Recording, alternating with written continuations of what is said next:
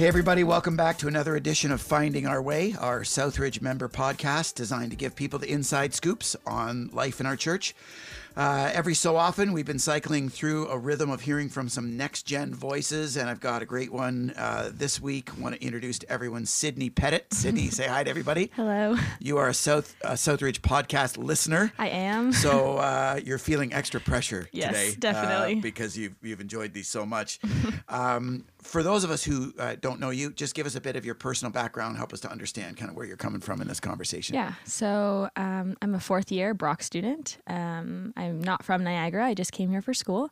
Uh, currently, my parents live in Windsor, Ontario. Windsor. Yeah. So it's just been me and them all my life. And yeah, I'm just here for school studying therapeutic recreation. Um, yeah.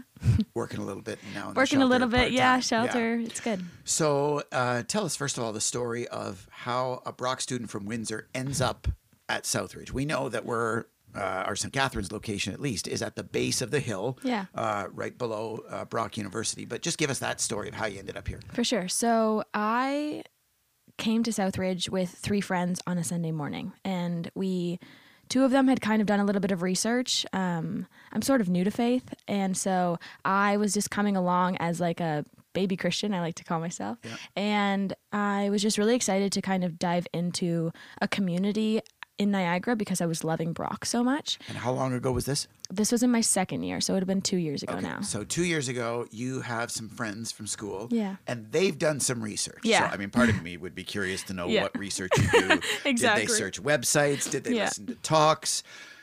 You know, was there a Southridge, uh, you know, advertisement in the sky, or how, Yeah. like, how did they find out about it? But that's a different question. so uh, they bring you here, and yeah, describe what it was like in those uh, early weeks just to experience life around here. Yeah, it was awesome. We actually showed up on a Sunday morning when there was a Discover Southridge. So the four of us were sitting in the auditorium, loved the message, thought it was really great, and then heard that we were invited to this kind of deeper look into what Southridge was and what this community was all about. And so in a moment of boldness, all three all four of us were like, yeah, let's go. Let's do this. so we did um, and we showed up and it was Chris Fowler leading it, which was unreal because the four of us had a just monumental conversation with Chris that morning. And then, like, one thing led to another. And he was like, let's go out for lunch. Like, I want to continue this conversation and I want to get to know you guys more and whatnot. And so we went across the street to Cats and had lunch. And I honestly say that the rest is history Yeah. because it was in that moment of like leaving Cats after he had just been so intentional and wanted to really hear from us about who we were as young adults and what we wanted and this community that of faith that Southridge was.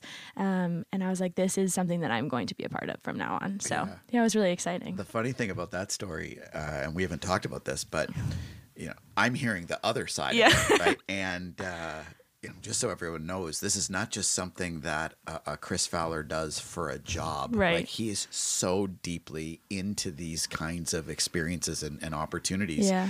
Um, and they're they're they're just oozing from his heart to get to know and connect and whatever. He came out of that and was like texting me and was like, "Oh, these four girls from Brock showed Yeah. up."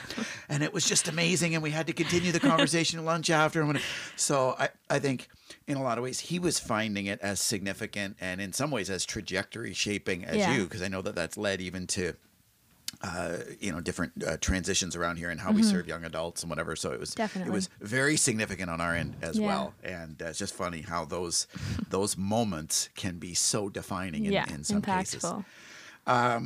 So the last couple of years you've been around, talk about what your involvement looks like uh, around our church these days. Yeah, for sure. So um, last year I volunteered at the shelter. This year I kind of took a different kind of step and um, asked for a position kind of idea. So I applied and now I work as an RSS on the floor at the shelter and I lead While a, in school, like while in school. part-time. Yeah, yeah, yeah, just part time.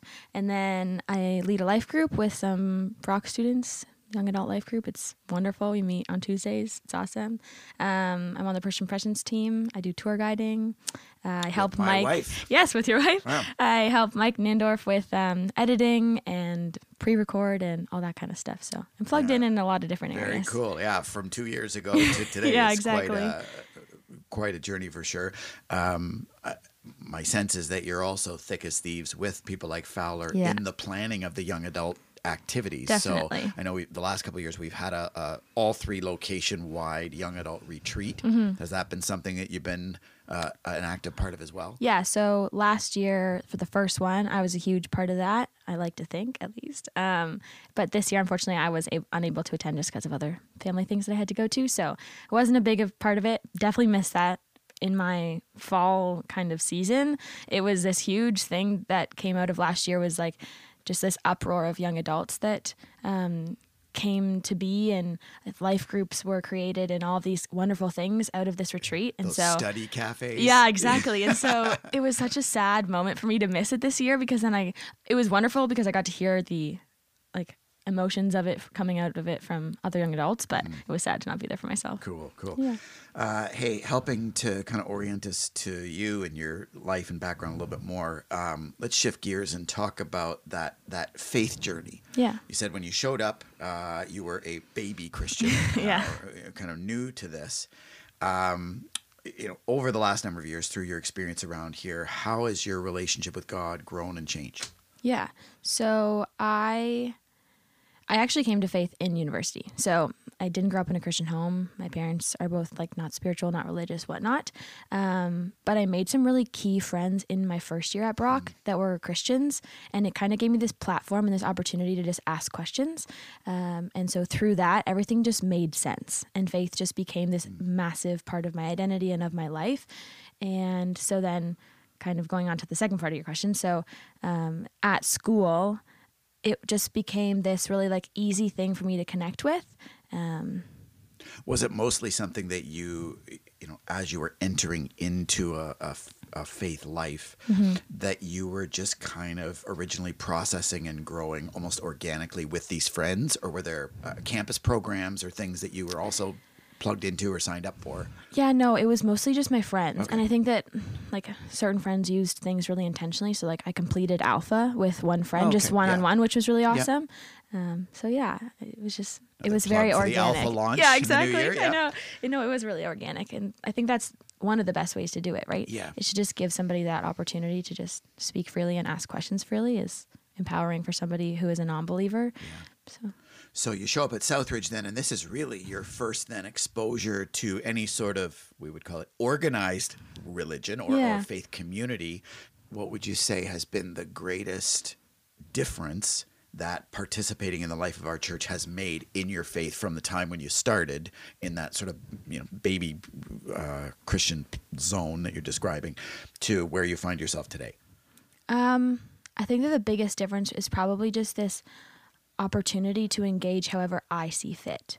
So, hmm. like this open-ended, like what does faith look like to you is a really amazing empowering feeling that I can just like be in relationship with God and that is whatever I want it to look like. Yeah. So I'm being led by these people in the church that have these like super wonderful faith and I get to see how they lead their faith and how they lead their lives.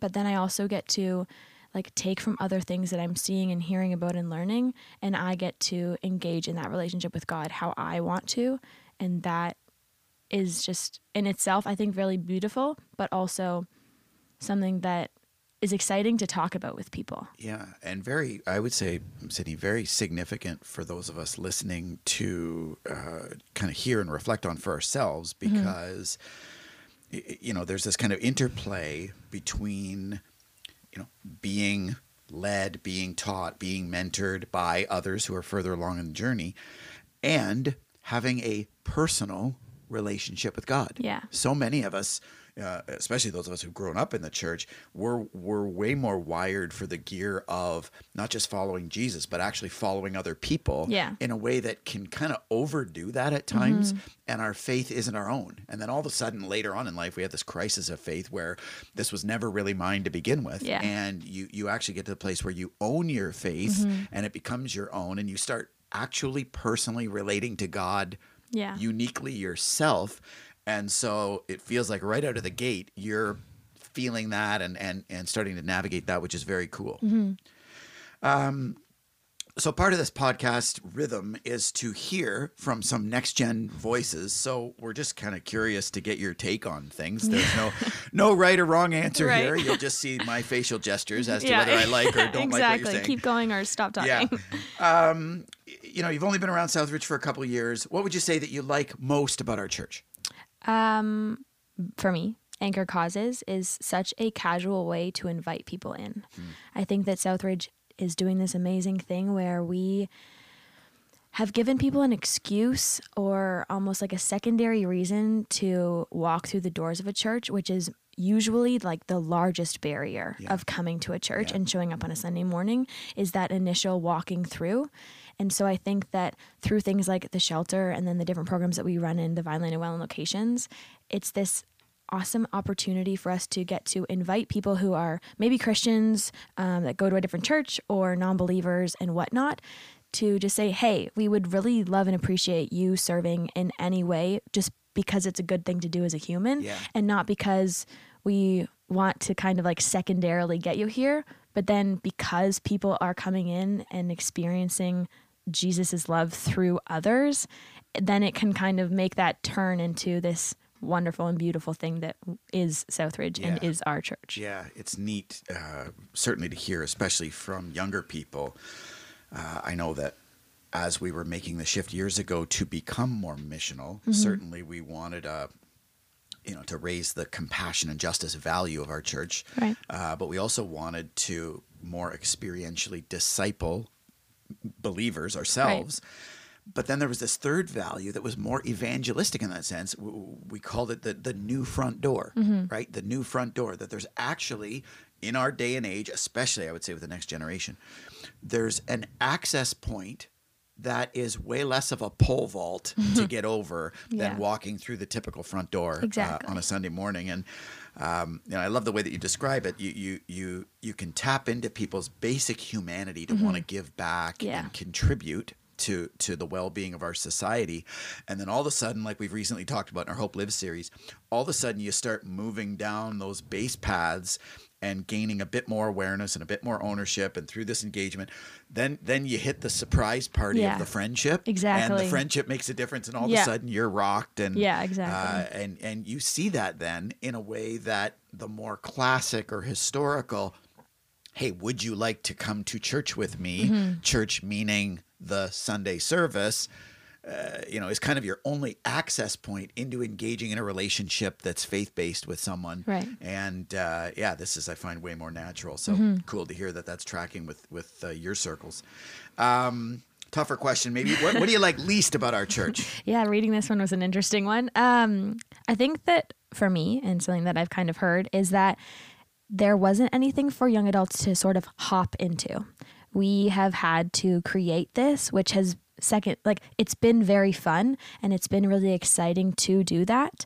But sometimes part of the greater good is having something that people can just easily come into. Um, and so I think that I would like to see, and maybe this is like another way of looking at it, but I would like to see us grow a young adult program that more fluidly allows for like the youth program to sort of just revolve into adulthood and that we are still like seeing people through that stage of their life too. Um, so yeah. Yeah, and many many churches have established kind of sub communities Yeah. around the young adult age, college and career was Yeah. how we used to describe it back in the day when I was that age. And uh, what's been so weird, and, and this is just so our, our listeners can understand even where this comes from and why we haven't done this for so long.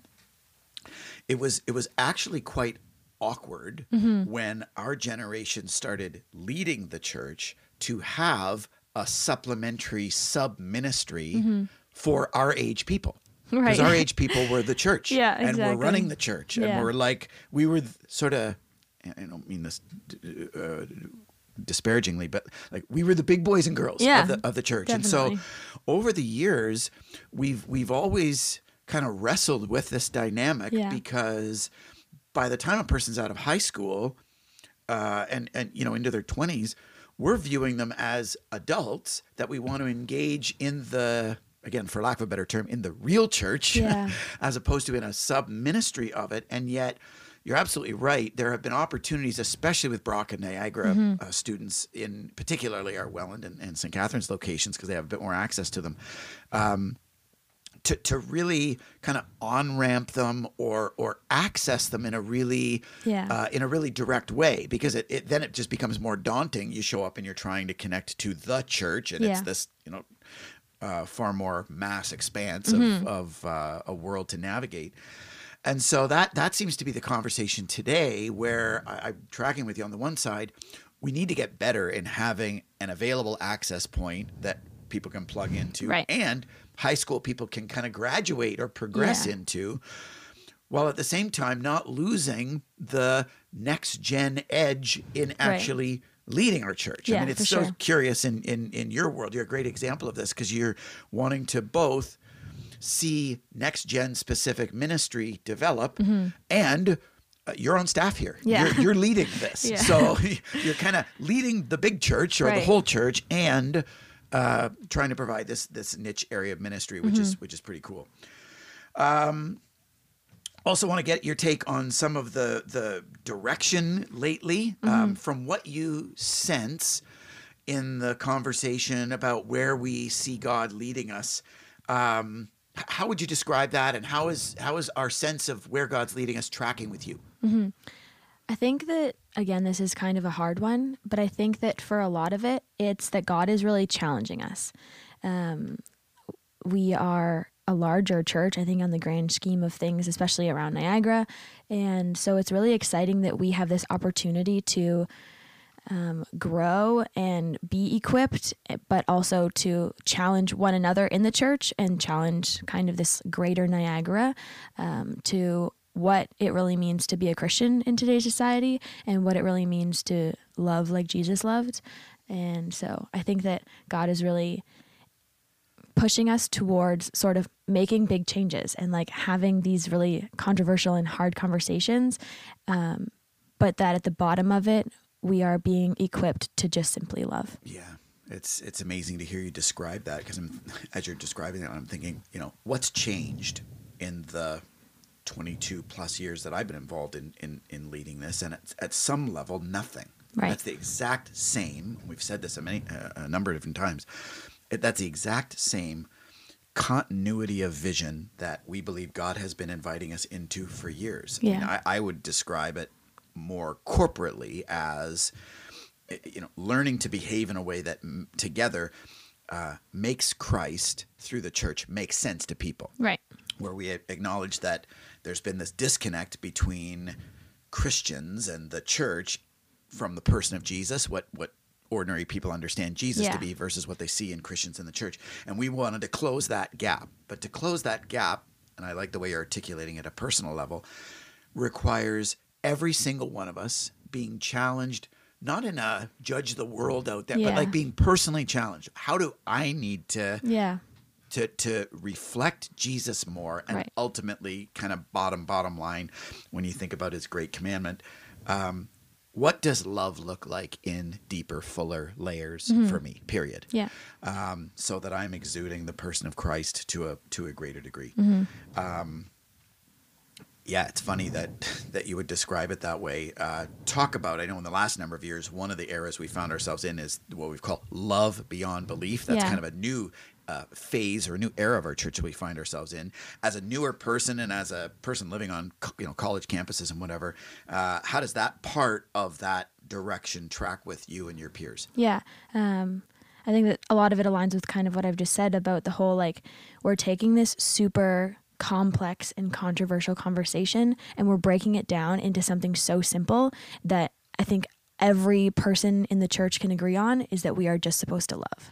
And that like loving people and loving them wholeheartedly without bias and without a separate agenda is just the plain and simple like what Jesus calls us to be and to do in the world.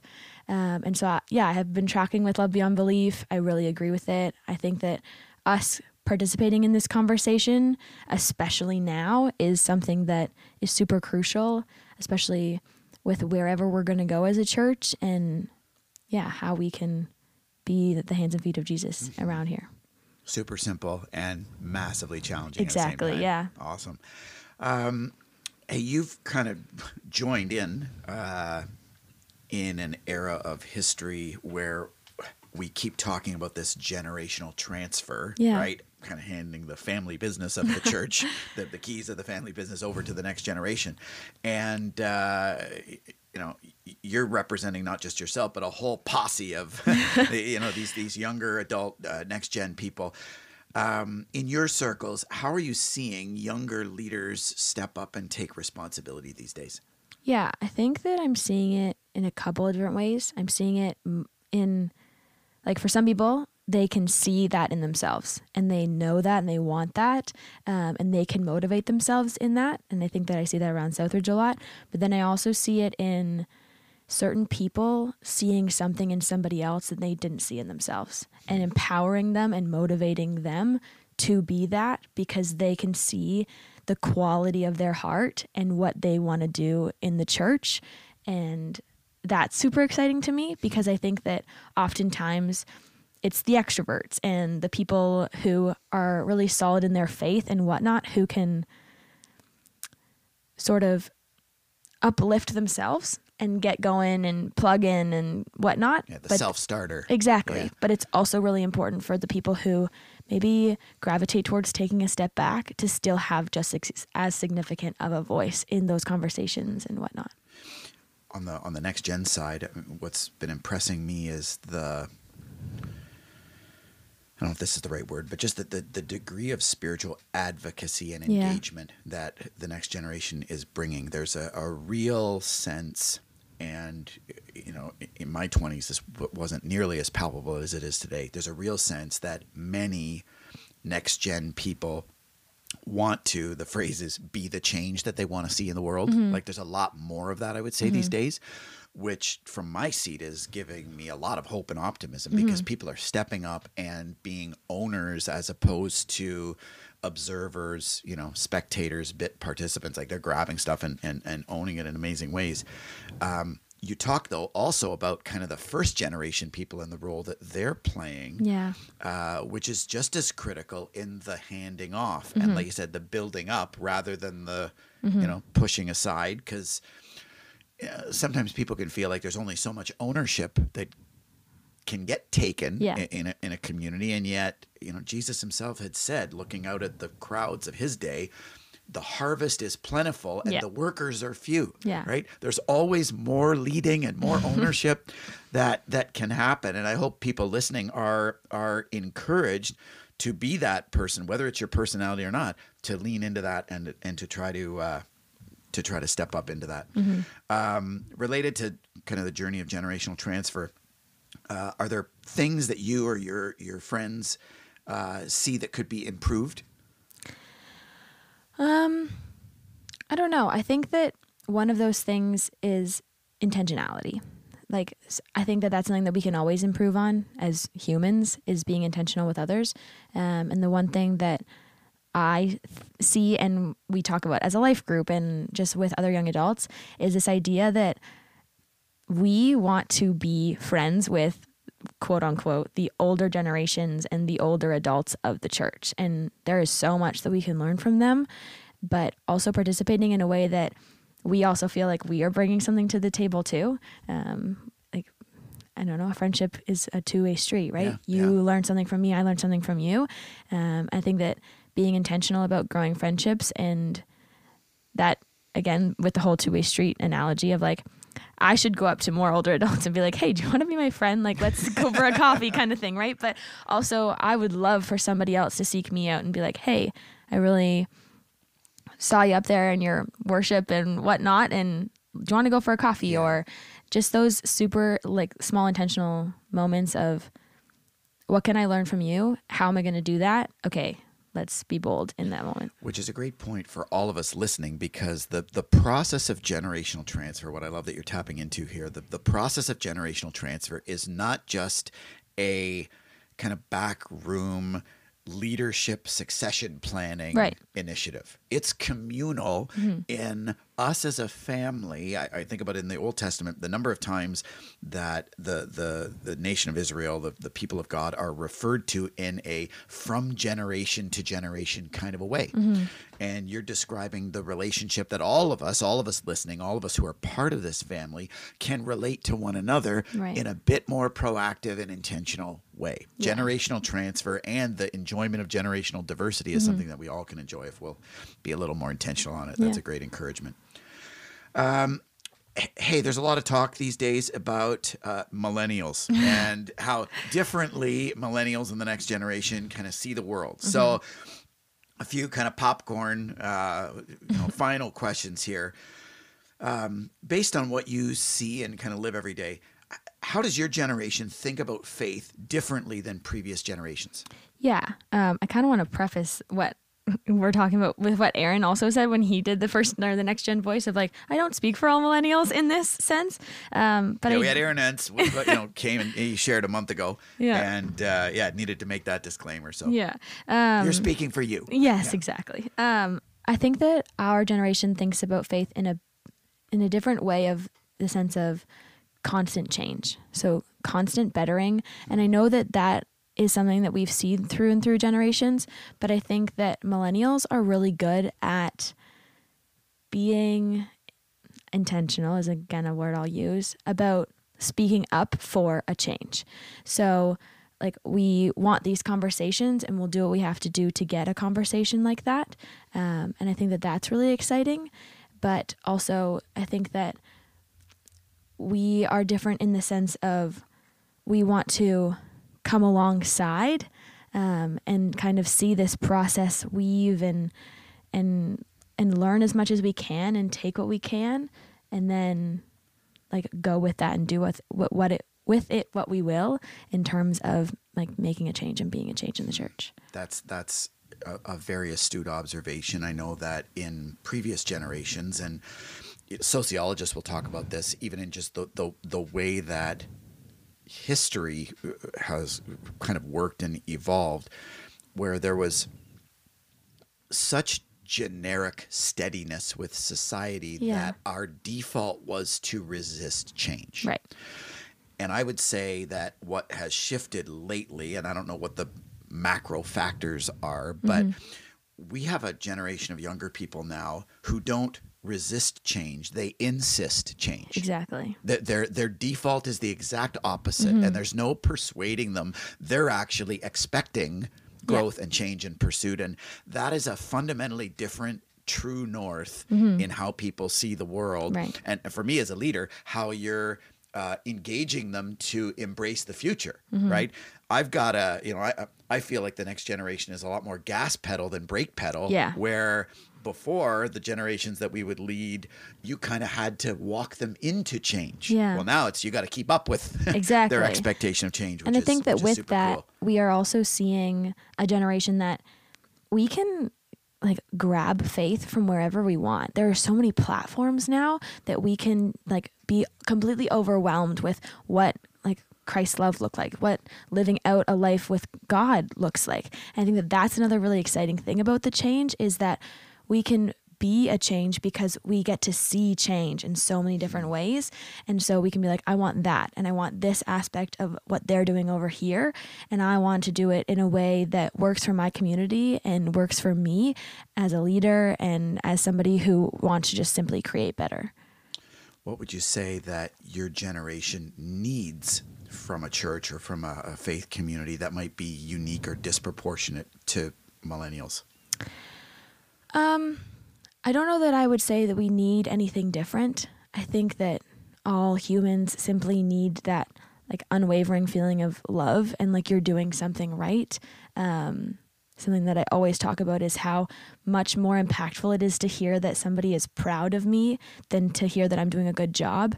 And so I think that as anybody would, like those are just key things of like we constantly need people to be coming alongside us, but to also be cheering us on from the stands and understanding how those roles are very different, but how those roles are also so key in creating a leader and creating somebody who can be a change. And then finally said, uh, what do you feel like your emerging generation of leaders are bringing to uh, a church family like ours that might be unique, that's going to help make our church better for the future? Um, I think that we are bringing this perspective of like we want to share with you and we want you to share with us.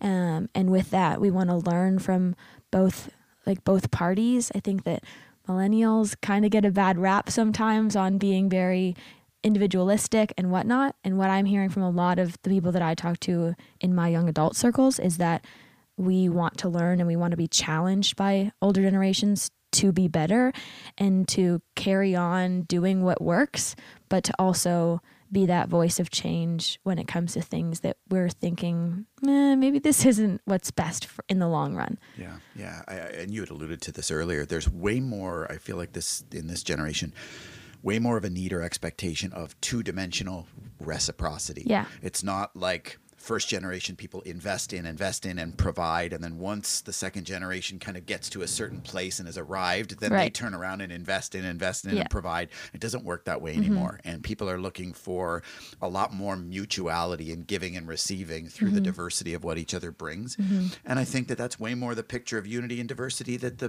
Bible would paint of the family of God. Yeah. And is a really exciting opportunity uh, for our church family moving forward. Mm-hmm. Uh, any final encouragements or challenges? Challenges to those in our membership who are listening when it comes to uh, engaging the next generation or being this multi generation church as we look ahead? Um, be bold. I think just be bold in your faith, be bold in how you interact with others. Um, sometimes we get really set in a comfort zone and what really works for us. And like maybe we are those people who are going out of our way and meeting people, but like continue that bold. If you are being bold, that's amazing. Don't stop that. Um, and just kind of continue to be seeking out the goodness of God through other people. Hmm. Uh, thanks so much for being here, gang. For those of you who are listening, I'm sure you're uh, not only impressed by the articulation of these young adults who are showing up in our midst these days, but really inspired uh, by what our future can look like as we engage uh, the emerging and next generation. So, uh, thanks for joining us. We'll see you again next week as we continue finding our way together. Take care.